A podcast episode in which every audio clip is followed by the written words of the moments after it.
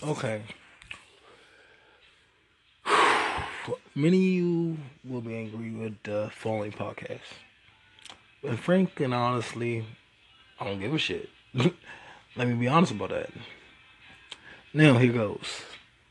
Today is January 15th of 2018. And many of us, African Americans, black, Moorish, Asiatic, whatever you want to call your goddamn self, people have been, disillusioned in celebrating this day for many of years to celebrate the life and times of Martin Luther King. That, that's a fact. Now, the fact of the matter is, this is a funny fact. Today was a day to celebrate Robert E.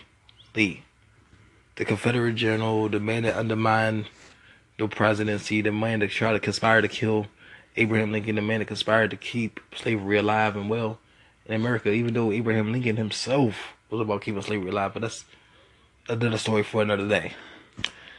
Okay, this is how this day came to be a celebrated holiday for Martin Luther King's birthday.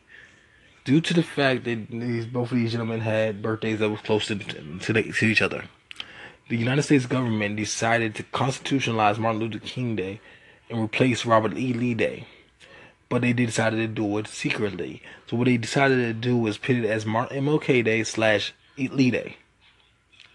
For till 1980, I think it was 1981 or 82, when they actually officially changed it over completely over to MLK Day.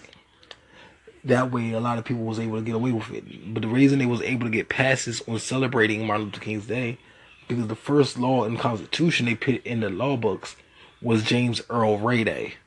Now, if you do your history and your research and all that stuff, you know James Earl Ray is the man who actually assassinated Dr. King. But they did it that way because a lot of more Southern whites individuals were more happy to celebrate the life and times of the man that killed King instead of the man himself. This is why Malcolm X nor did Khalid Muhammad and no one else got a holiday besides Martin Luther King is because his birthday was so close to Robert E. Lee's birthday. In fact of the matter is, Martin Luther King himself even conferred to Robert E. Lee as one of the greatest leaders that he ever heard of in his life, despite Robert E. Lee's past. Now, this is why one among many reasons why I do not celebrate the likes of Martin Luther King. I celebrate Malcolm. I celebrate the likes of Elijah Muhammad. I celebrate Khalid. I support the idea of E.D. King. But these are the reasons today I just explained to y'all why his holiday birthday became a holiday. It's not even his birthday. His birthday is actually January 18th. So if you don't believe me, please do your research. Also, check me out on Instagram, Delray Made and you will see more historic posts and more evidence of truth that I teach. Thank you and have a great day.